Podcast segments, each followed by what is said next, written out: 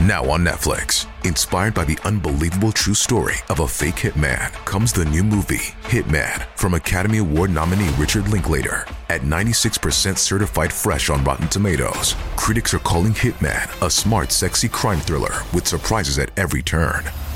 Starring Glen Powell and Adria Arjona, Hitman. Now playing on Netflix and in select theaters. Rated R. A lot can happen in three years, like a chatbot may be your new best friend. But what won't change? Needing health insurance. United Healthcare Tri Term Medical Plans, underwritten by Golden Rule Insurance Company, offer flexible, budget friendly coverage that lasts nearly three years in some states. Learn more at uh1.com. Welcome back to Collector's Closet, presented by the Ohio Lottery. Let's discuss my newest prize possession this new $10 scratch off, the $500,000 Platinum Jackpot. The best method I've found so far to help it hold its value is to vacuum seal it. This thing cannot get scratched. What's that? Sorry, my producer's telling me the only way it could be worth up to 500 grand is if I do scratch it? Okay, well, in that case, definitely don't overprotect your $500,000 platinum jackpot scratch offs. Play them. Lottery players are subject to Ohio laws and commission regulations. Play responsibly. He's one of the most infamous serial killers of all time. Between August and November of 1888, he murdered five women in London's East End. He was never caught, but his legend lives on. If you enjoyed these episodes on Jack the Ripper and want to hear more like it, check out our Serial Killers podcast. Every Monday and Thursday, we provide a rare glimpse into the mind, methods, and madness of the world's most notorious serial killers, with the hopes of better understanding their psychological profile. Follow Serial Killers free on Spotify or wherever you listen to podcasts. Due to the graphic nature of this killer's crimes, listener discretion is advised. This episode includes dramatizations and discussions of murder and assault that some people may find offensive. We advise extreme caution for children under 13. Now, enjoy the show. Dear boss, I keep on hearing the police have caught me, but they won't fix me just yet. I've laughed when they look so clever and talk about being on the right track. That joke about Leather Apron gave me real fits. I am down on whores, and I shan't quit ripping them till I do get buckled. Grand work, the last job was. I gave the lady no time to squeal. How can they catch me now? I love my work and want to start again. You will soon hear of me with my funny little games. I saved some of the proper red stuff in a ginger beer bottle over the last job to write with, but it went thick like glue, and I can't use it. Red ink is fit enough, I hope. Ha! Ha! The next job I do, I shall clip the lady's ears off and send to the police officers just for jolly. Wouldn't you? Keep this letter back till I do a bit more work, then give it out straight. My knife's so nice and sharp. I want to get to work right away if I get a chance. Good luck. Yours truly, Jack the Ripper. Don't mind me giving the trade name. P.S. Wasn't good enough to post this before I got all the red ink off my hands. Curse it, no luck yet. They say I'm a doctor now.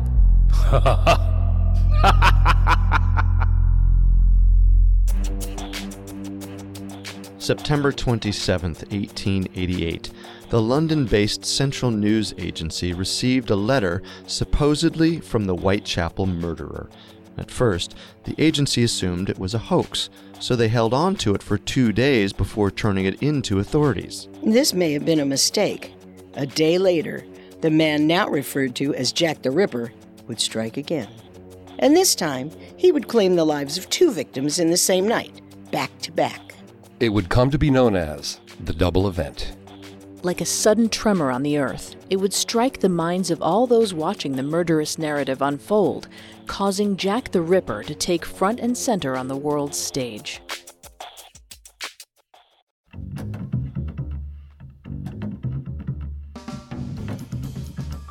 Hello, and welcome to a dual edition of Unsolved Murders, True Crime Stories, and Serial Killers. You're listening to the second episode of our three part Jack the Ripper special. I'm Carter Roy. And I'm Wendy McKenzie. We host Unsolved Murders each week. Uh, for the serial killers fans out there, Unsolved Murders is a modern twist on old time radio that delves into the mysteries of true cold cases and unsolved murders.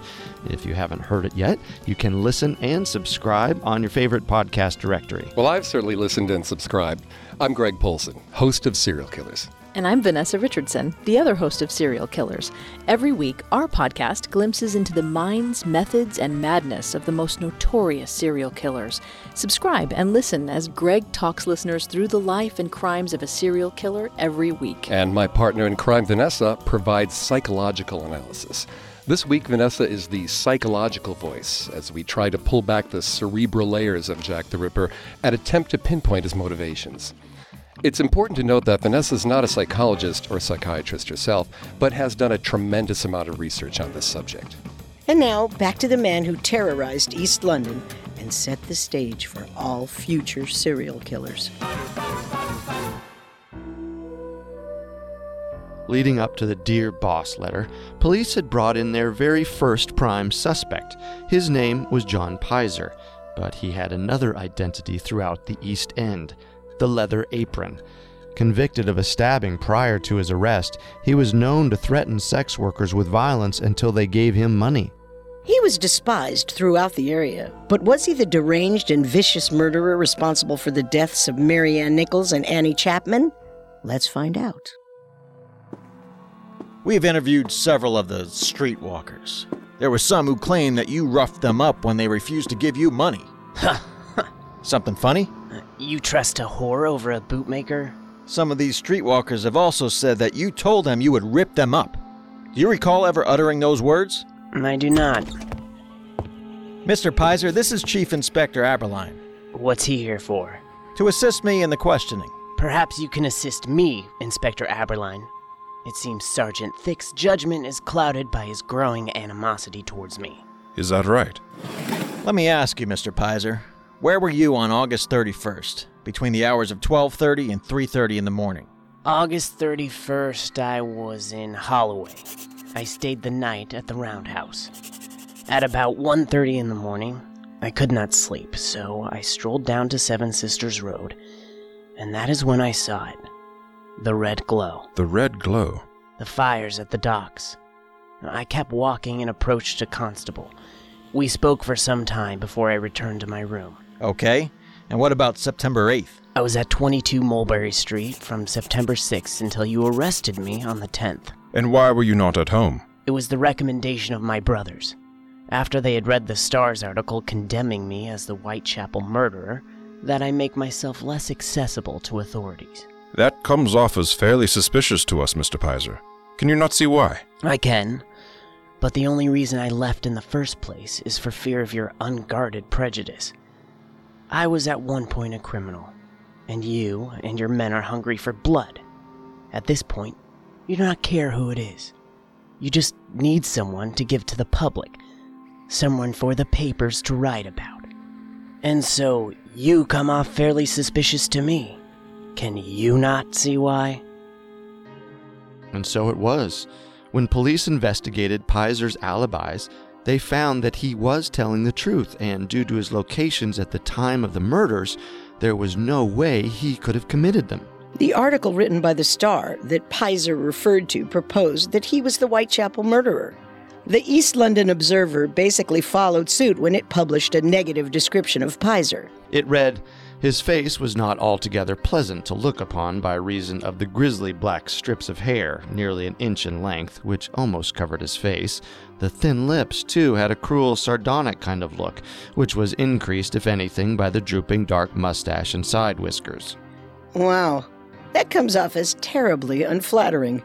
Could a newspaper attack a person's physical appearance like that? Well, it did, but it didn't go unpunished. Pizer eventually sued several newspapers for slander and libel and received some money in return. And once his alibis were solidified by relatives and the constable Pizer spoke with the night of the fires, Pizer was cleared of suspicion. and the first major suspect in the killings drifted back into the ether. But the papers did not stop speculating, nor did they let the fact that this case was still unsolved go out the window. Media outlets cranked forward with full strength, and this time their target was the police force and all those handling the investigation. The Star wrote numerous articles detailing the investigation and criticizing authorities for neglecting the needs of those living in the East End. Here's an excerpt from an article published on September 19th, nearly two weeks after Annie Chapman's murder. Nothing could have been more short sighted than the callous indifference which the government has shown towards these Whitechapel murders. If Mr. Matthews had read his star, he would have been told in time that Whitechapel was furious at the refusal to grant a reward, and was very significantly saying that if the murders had happened in Mayfair, we should have had rewards fast enough. The article aimed to expose the disturbing idea that because the murders happened in a poor, crime ridden area, the government didn't care enough to put its most powerful resources towards solving the case or offering a reward for any information regarding the Whitechapel murderer. Punch magazine published a satirical cartoon featuring a blindfolded police officer stumbling about as surrounding criminals taunt and mock him. It was called Blind Man's Bluff. Underneath the heading was As Played by the Police. A week later, Punch published another cartoon. The title? The Nemesis of Neglect. It depicts crime as a phantom specter, knife in hand, mouth agape in horror. This one was particularly powerful because it not only highlighted the police force's perceived ineptitude, but also acknowledged the growing fear plaguing the public and the press. Yes, things were definitely getting out of hand. Maybe this is why, after two days of keeping it in its possession, the Central News Agency decided to release the Dear Boss letter to authorities. Just like the news agency, the Metropolitan Police held on to the letter, doubting its credibility. Another mistake? You might say that. We'll return to our story in just a moment from the Parcast Network. This episode is brought to you by Rakuten. Are you ready to shop?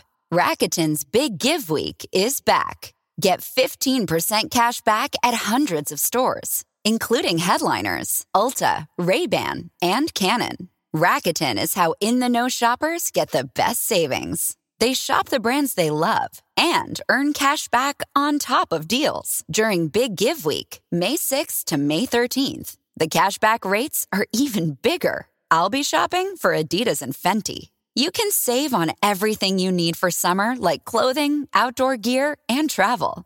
Join today for free and get an extra 10% cashback boost. That's an extra 10% cash back on top of Big Give Week's 15% cash back. You won't see higher cashback rates than these. Go to Rakuten.com or download the Rakuten app.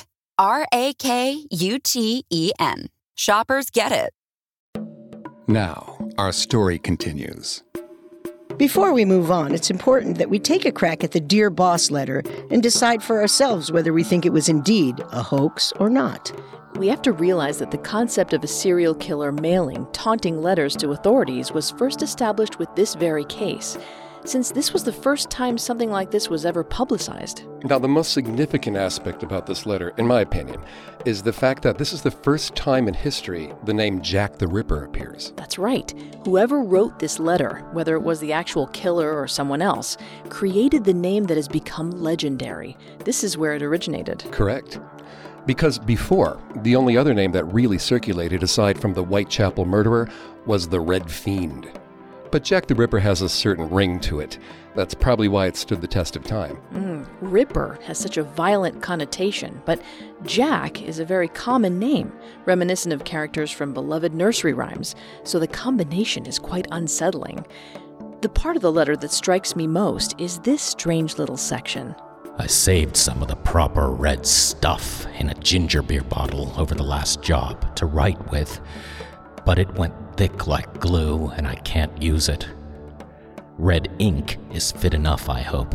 There's a sardonic and playful tone about it, and yet he's talking about blood coagulating. It makes me wonder, Vanessa, is this simply for show, or is it evidence of a deep psychological issue? It could be either, really. It's so theatrical in a sense, right? So vivid. That makes me think he's toying with the press, toying with authorities, and in turn everyone else. But then again, there's such a strange persona that is emerging from this letter. It almost makes me contemplate if Jack had dissociative identity disorder. This is the condition, formerly known as multiple personality disorder, in which a person's identity is fragmented into two or more distinct personality states. These different personalities can take over a person at any given time, but are often triggered. Well, this would explain his sudden urges to kill. Right. Another pivotal part of the letter is the quote about what he's planning to do next. The next job I do, I shall clip the lady's ears off and send to the police officers just for jolly. Wouldn't you? That is creepy. He's actually indicating aspects of future kills. And this does become relevant in the future. It sure does. And when we cross that bridge, we'll have to ask whether or not it was simply coincidence, or if this letter really was the work of Jack himself and he was taunting or even warning the press. Well, regardless of the real motive behind the letter, it set a precedent. There are other serial killers in history who chose to correspond with the press and other entities as part of their disturbing murder game. And the most famous is probably the Zodiac Killer, right? Oh, yes, he's definitely right up there. We mentioned him in episode one when we discussed the subject of a serial killer's signature.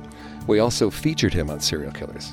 And unsolved murders. Hmm, he's one of our favorite subjects to explore. During his killing spree in Northern California in the late 1960s and early 1970s, the Zodiac, as he called himself, began sending cryptic messages to various news outlets and making calls to the San Francisco police. This is the Zodiac speaking.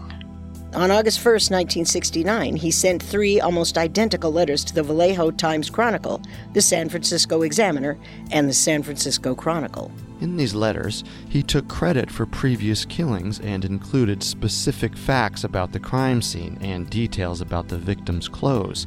He signed the letters with his signature symbol, a crude rendition of the circle and crosshairs. In the letters, he included a cipher that needed to be solved and ordered all three newspapers to publish it on the front page of their next issue. If they didn't, he would go on a killing spree over the weekend. So, what did the papers do? They gave in and they published the cipher. It took a little over a week, but it was solved by Donald and Betty Harden. In the message, the Zodiac claimed he was killing people to collect slaves for the afterlife. Here's the thing about the Zodiac he was a narcissist who craved attention and notoriety through his correspondence with the newspaper editors and the police. It was a way for him to display his ultimate arrogance, which stemmed from the belief that he had a superior intellect to everyone else.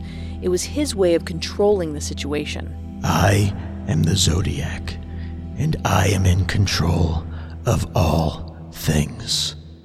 Sounds a bit like a megalomaniac. Absolutely. It's believed that he sent at least 18 confirmed letters. That's a lot of public correspondence. That takes time and energy.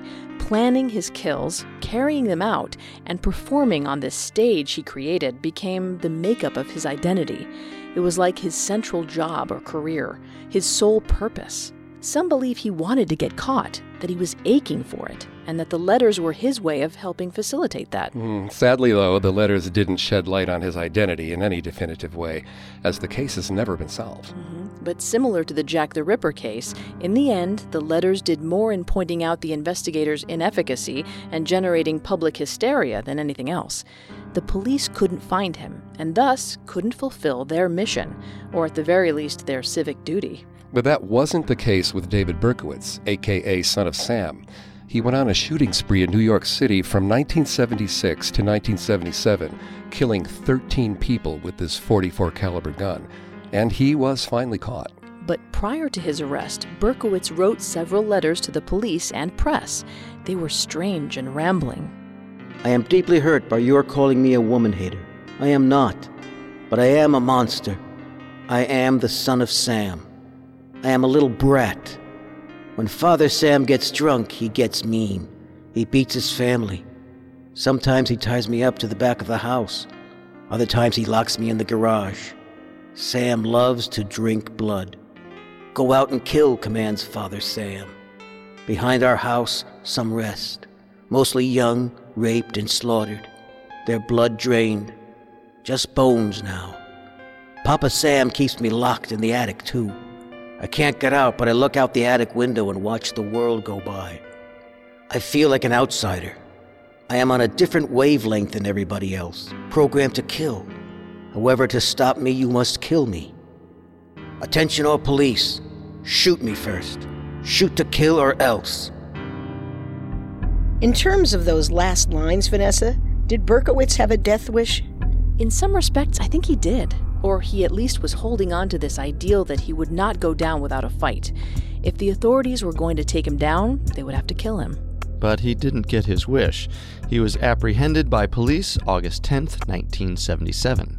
A lesser known serial killer who also sent strange messages during his reign of terror was a man by the name of Lucian Staniak.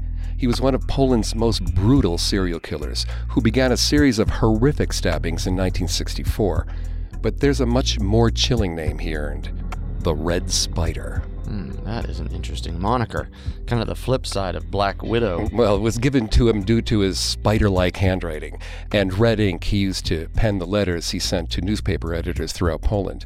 Later, it would be discovered that it wasn't ink at all. It was artist paint that he thinned by mixing it with turpentine. After his first kill, a 17 year old girl, the Red Spider wrote to a Warsaw newspaper I picked a juicy flower, in Olsztyn, and I shall do it again, somewhere else. For there is no holiday without a funeral. So, what does a killer like the Red Spider gain from sending letters like this? Well, for one, it can serve as an outlet for the psychosis swirling around in him. Think of it as a very public journal entry. It's also a total cry for attention. In behavioral therapy, there's a phrase professionals use called the function of behavior. In every given situation, there is an underlying cause for inappropriate actions. For example, a child screaming and crying rather than calmly using his or her words is considered a maladaptive behavior. And there are really only four underlying functions for that behavior gaining access to something, gaining attention from someone, eloping from a situation, or acquiring self stimulatory satisfaction, such as physical pleasure. For serial killers who correspond with the press, the function of their behavior is most likely to gain and receive attention, even if it is done indirectly, since no one knows the killer's true identity. Now, in terms of the Dear Boss letter, supposedly written by Jack the Ripper, is there any evidence to help us conclude it was written by the man responsible for the crimes? But the fact that the writer alludes to clipping his next victim's ears off is very significant. As we'll see, Jack does remove a section of the victim's ear as part of his many mutilations. So, is it just a huge coincidence? Or was Jack hinting at his next moves? That's a question that still remains after all these years. The letter would finally be released to the public in an attempt for someone to identify the handwriting. Several ripperologists believe that an opportunistic journalist by the name of Frederick Best was the man behind the letter and crafted it to generate buzz for the Star and the articles that he was writing. The other major theory is that Charles Moore, general manager of the Central News Agency, fabricated the letter to boost paper sales. Now, you have to understand that several letters flooded in after that, the majority of which were quickly deemed as hoaxes. But this letter remains debatable. Of all the correspondence relating to Jack the Ripper, the Dear Boss letter is believed by scholars and historians to be the most credible. Following the letter's release to the public, citizens were up in arms about the murderer, now known as Jack the Ripper. His notoriety even made headlines overseas, and so people began banding together to solve the case. Journalists teamed up with detectives, taking to the streets. There was even an inventive reporter who dressed up as a woman to see if he could lure Jack from the shadows. Some enraged citizens even banded together and formed the Whitechapel Vigilance Committee. It was led by George Lusk and began after several business owners and tradesmen gathered at the Crown Public House. Settle down, gentlemen. How can we settle down when our streets are running red with blood? As much as I like and encourage an outspoken tongue, there is a time and place. We need to focus our efforts. In order to make any progress outside of the force. That shan't be hard to do. He's right. I know. But we need some sort of financial support, something to fund our efforts.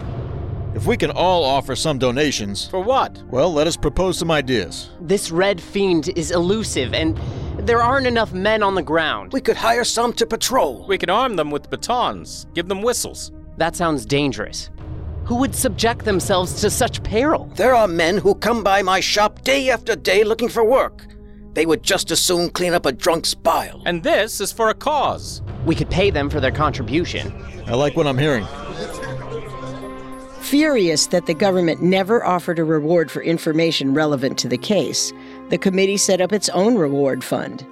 They even hired unemployed men to patrol the streets at night. And yet Jack was like a specter, much like the phantom of crime depicted in the satirical cartoon. No one could find him, and it seemed that maybe he had gone into hiding.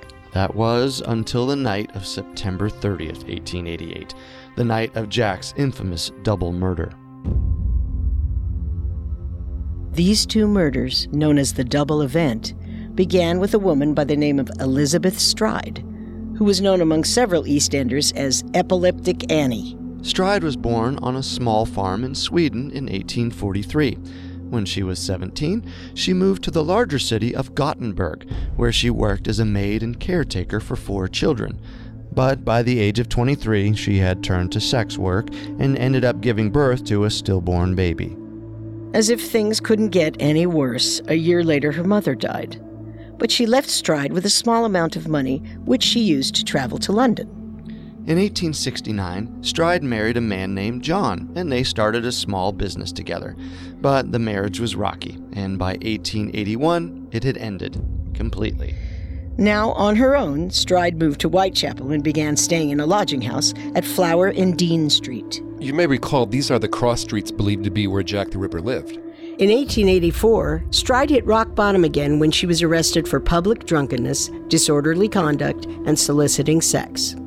She went to prison for seven days. But in 1885, she met a man by the name of Michael Kidney. They began a relationship that may have been quite dysfunctional, violent even. When they finally called it quits for good, Stride moved back into the lodging house at Flower and Dean and continued her old line of work. And just like the other two victims, Stride was an avid drinker. She was known among her friends as Epileptic Annie, not because she suffered from the neurological disorder that causes seizures, but because she would pretend to have epileptic fits when she got drunk. What, some kind of comedy routine she did? Well, you could say that. I guess you had to be there. Whew. On the evening of September 29th, Stride went to the Queen's Head, a local pub, before returning to the lodging house. She freshened up, then headed back out. At around 11 p.m., she emerged from a different pub. This one was called the Bricklayer's Arms. Two men known as Best and Gardner witnessed what happened next. A man exited with Stride. He was cuddling and kissing her. Best and Gardner would later recall that the sight seemed strange, considering the man was dressed very well, and of course Stride was not. The entire situation seemed very inappropriate. So, what did they say the man looked like? They reported that he was about five foot five, respectably dressed in a black suit and coat, with a black bowler hat, a thick black mustache, but oddly enough, no other facial hair, including eyebrows. Wait, no eyebrows? But could that have been a trick of light, or perhaps because there wasn't enough light to see him clearly? Possibly. The troubling thing is that there are several different accounts of the man seen with Stride. A man by the name of William Marshall witnessed Stride and the mystery man about 45 minutes later. He would later report what he had seen. It was an odd sight. The gentleman and that woman, he did not seem the type to be kissing so vehemently in public. What of his looks? Uh, he was of middle height, a bit stout. He looked to be middle aged. But it was his voice that was most interesting. Yes? It was mild in tone and gave me the impression that he was educated, which again made me question his arrangement with the woman. Do you recall anything he said? Yes. He told the woman, You would say anything but your prayers. He was a bit coy then. I suppose you could say that. That same night turned into morning. It was about 1 a.m., and Louis Diemschitz, a jewelry salesman who traveled by pony and cart to the market on Saturdays, was making his way to a political gathering after a long day of work.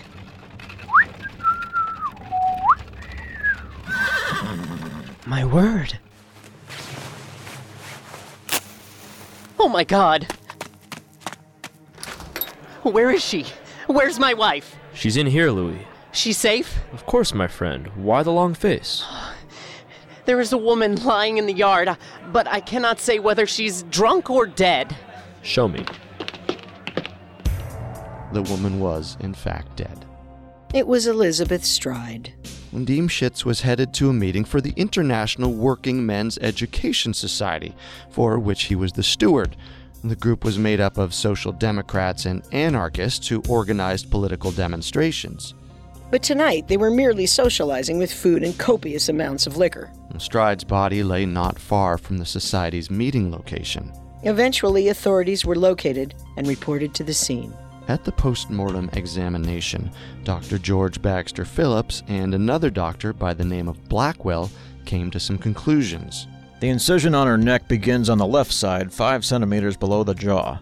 Her windpipe is nearly cut in two. She would have bled to death slowly, unable to utter a sound. The blue discoloration on both shoulders suggests that the murderer seized the victim by the shoulders and shoved her to the ground, right before slitting her throat.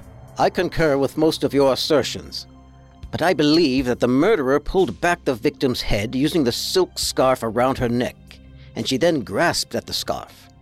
See the frayed edges of the fabric? I do. Her grabbing at the scarf would result in the blood from her severed throat spilling onto her hands. It was also suggested that because the blood was still flowing from her throat when she was discovered, that she may have been killed quickly, right before she was found. And this could mean that Jack had to stop before he could move on to his usual mutilations. He may have even retreated into the shadows and been nearby when Louis Diemschutz arrived on the scene. That's an eerie thought. That Jack could have been so close just watching the scene unfold. Mm-hmm. But what's so disturbing is that if he was nearby, he could have easily been caught. And yet he wasn't. In fact, he continued on with his night, ready for victim number two. Our story will continue in a moment after a brief message. And now, back to our story.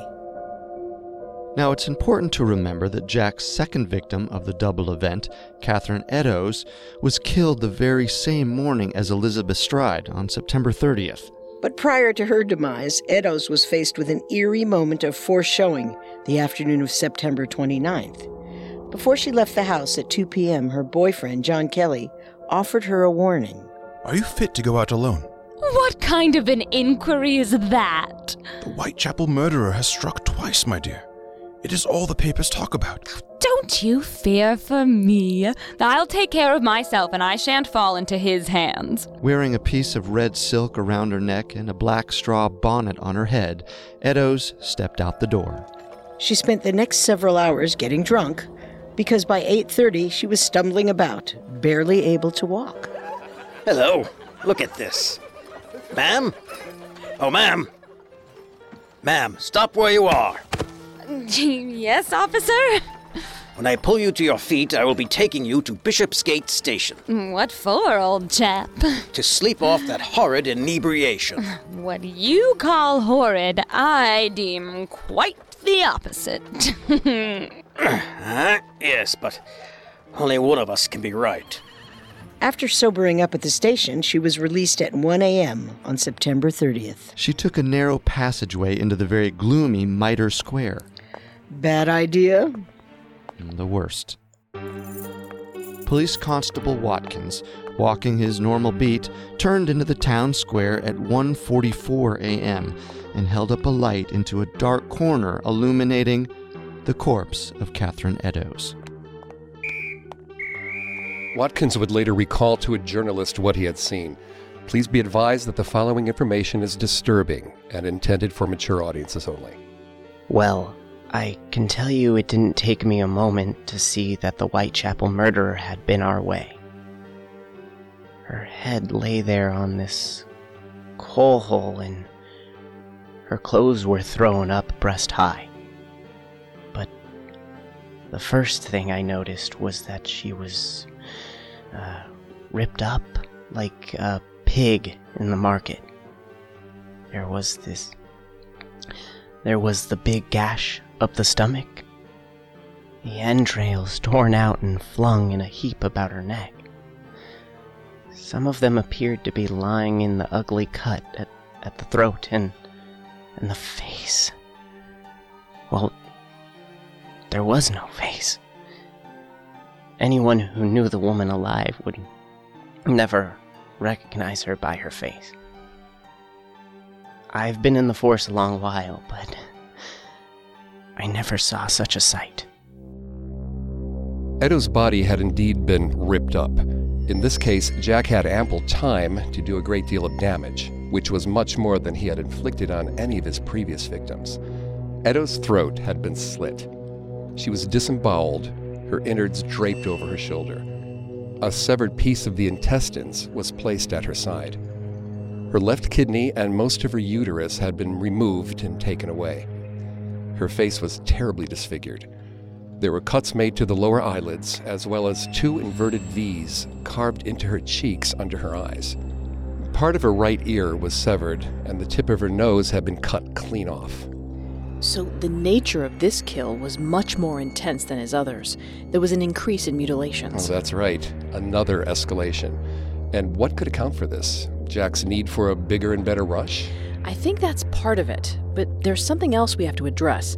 Jack's first victim that night, Elizabeth Stride, only had her throat slit, almost certainly because Jack was interrupted. Now, one of the most unsettling things for a serial killer is the inability to carry out his intended crimes. Think of it as a job he never got to finish, or someone in the throes of passion never being able to reach climax. There's not only dissatisfaction, but a potent, maddening need for closure. I believe that's one of the main reasons he killed again that night. He needed to carry out a crime the way he intended, to its completion. So you're saying that because he couldn't fulfill his MO by mutilating Stride's body and removing some of her organs, that he had to find another? Absolutely. Think about it. Never before has Jack killed more than one person on the same night. He was so desperate for that complete kill that he walked to a location only 12 minutes away, Mitre Square. Only 45 minutes passed between his first and second kill. Hmm, he was on a mission. That's exactly how I see it. And the more time that passed before he could kill, the more desperate and pumped up he became. This was a pretty bold choice, though, right? To kill only 45 minutes apart? He knew there would be cops looking for him after Stride's body was found. He's becoming more of a risk taker in that sense. Yes.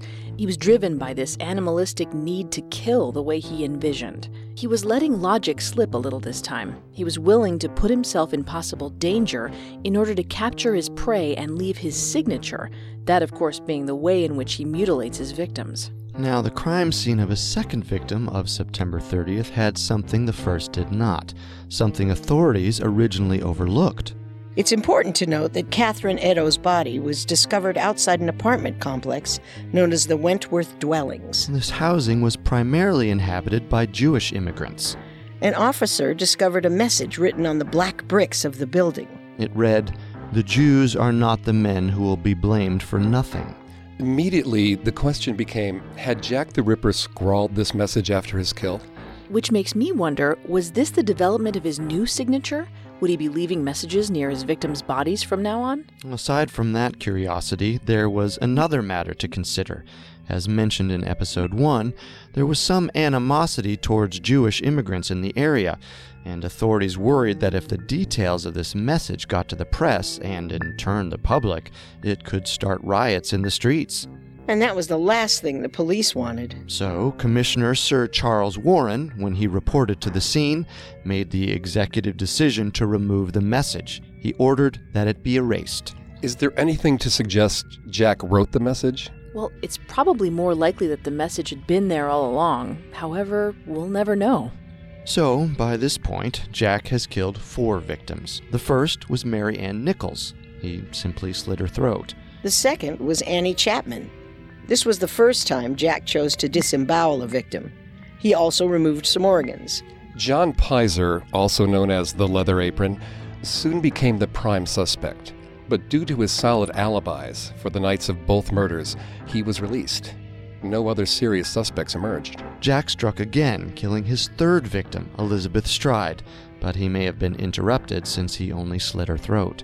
This possible interruption probably only fueled his desire to kill again, his way, leaving his signature of multiple brutal mutilations. The receiver of this wrath was Catherine Eddowes, the second victim of the double event, and the fourth victim overall.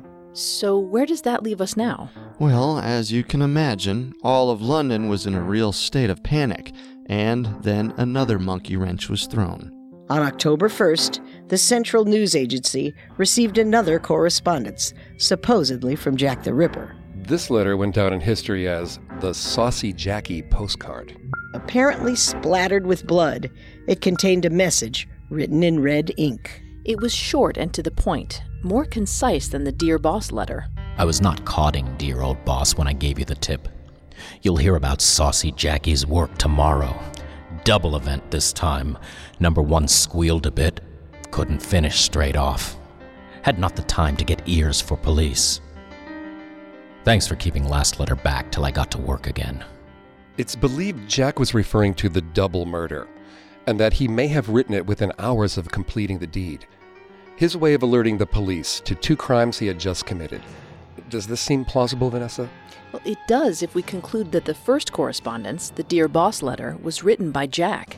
The handwriting has been deemed very similar, and the knowledge of the details of the crimes also seems to point to its credibility. Also, by this point, Jack has established a game with police and the press, and he's milking it for all it's worth, continuing the narrative he established on his terms. Well, this combined with the manner in which Catherine Eddowes had been killed and basically dissected, authorities were starting to get serious about possible suspects. They not only interviewed a myriad of doctors, but also sought out several butchers in the area. It was time to leave no stone unturned. But sadly, authorities were up against a man who seemed to continually disappear, as if he never existed in the first place. One reporter put it this way The criminal withdraws himself from all eyes as securely as though he possesses the charm which could make him invisible at will. His physical body may have been elusive, but there was an undeniable presence in the media, in the social milieu, in every nook and cranny of East End. And every time it seemed there was a calm after the storm, another storm was brewing, with a vengeance. An indicator of that very storm arrived on October 16, 1888, in the form of a small package addressed to George Lusk, president of the Whitechapel Vigilance Committee. For you, sir. Another. I've been flooded by the post for days. Would you like some help opening anything? Maybe tomorrow, kid. Go ahead. Hand it over. Run on home now. It's late. Thank you, sir. Oh, what? Inside was half a kidney. And a postcard written in red ink. From hell. Mr. Lusk. Sir, I sent you half the kidney I took from one woman and preserved it for you. The other piece I fried and ate it. Was very nice. I may send you the bloody knife that took it out if you only wait a while longer. Signed, Catch me when you can, Mr. Lusk. Several medical experts examine the kidney. It's human, that's a fact. And in my opinion, quite the ginny. Strong traces of alcohol.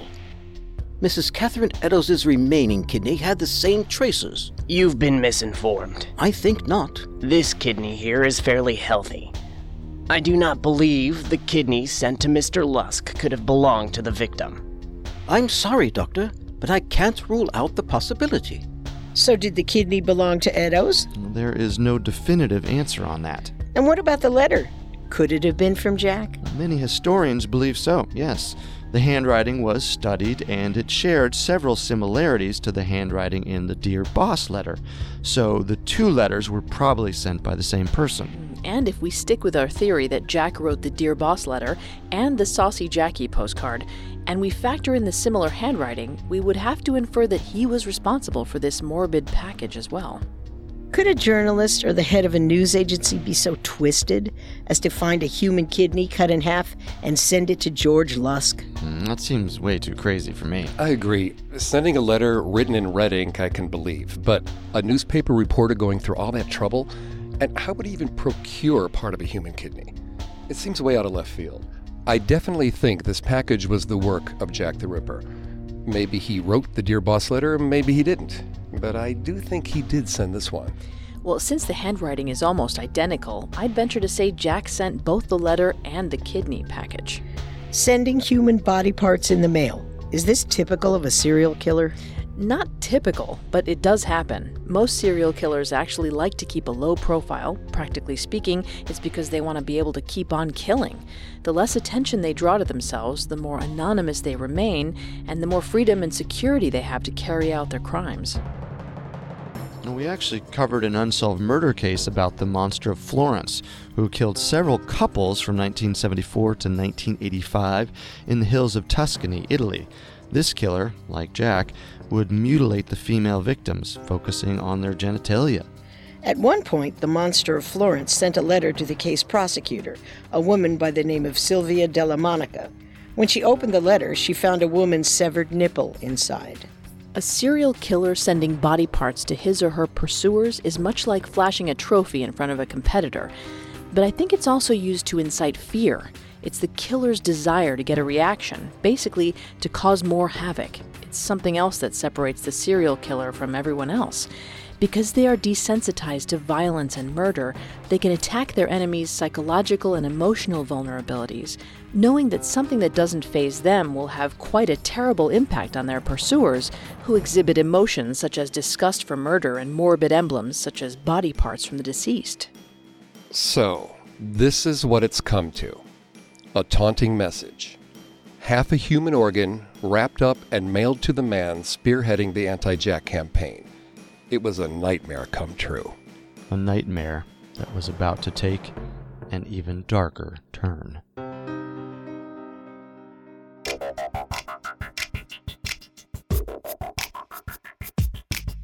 Don't forget to subscribe to Unsolved Murders and Serial Killers on iTunes, Google Play, SoundCloud, Stitcher, Spotify, or any other podcast directory. If you like what you hear, leave a five star review or tell us what you think on Facebook or Twitter at Parcast Network. A new episode of Serial Killers comes out every Monday. A new episode of Unsolved Murders, True Crime Stories, comes out every Tuesday. And next Thursday, we will release the final chapter in our investigation into the incomparable Jack the Ripper. Thanks for listening. We'll see you next time. If we live till next time. And in the meantime, have a killer week. The Jack the Ripper special was created by Max Cutler, is a production of Cutler Media, and is part of the Parcast Network. It is produced by Ron and Max Cutler, sound designed by Ron Shapiro, with production assistance by Joel Stein and Maggie Admire, and written by Jessica Mallow. The Jack the Ripper special stars Carter Roy, Wendy McKenzie, Greg Polcyn, and Vanessa Richardson. The amazing cast of voice actors includes, by alphabetical order, Mike Capozzi, Kimberly Holland, Mick Lambeth, Harris Markson, Manu Narayan, and Steve Pinto.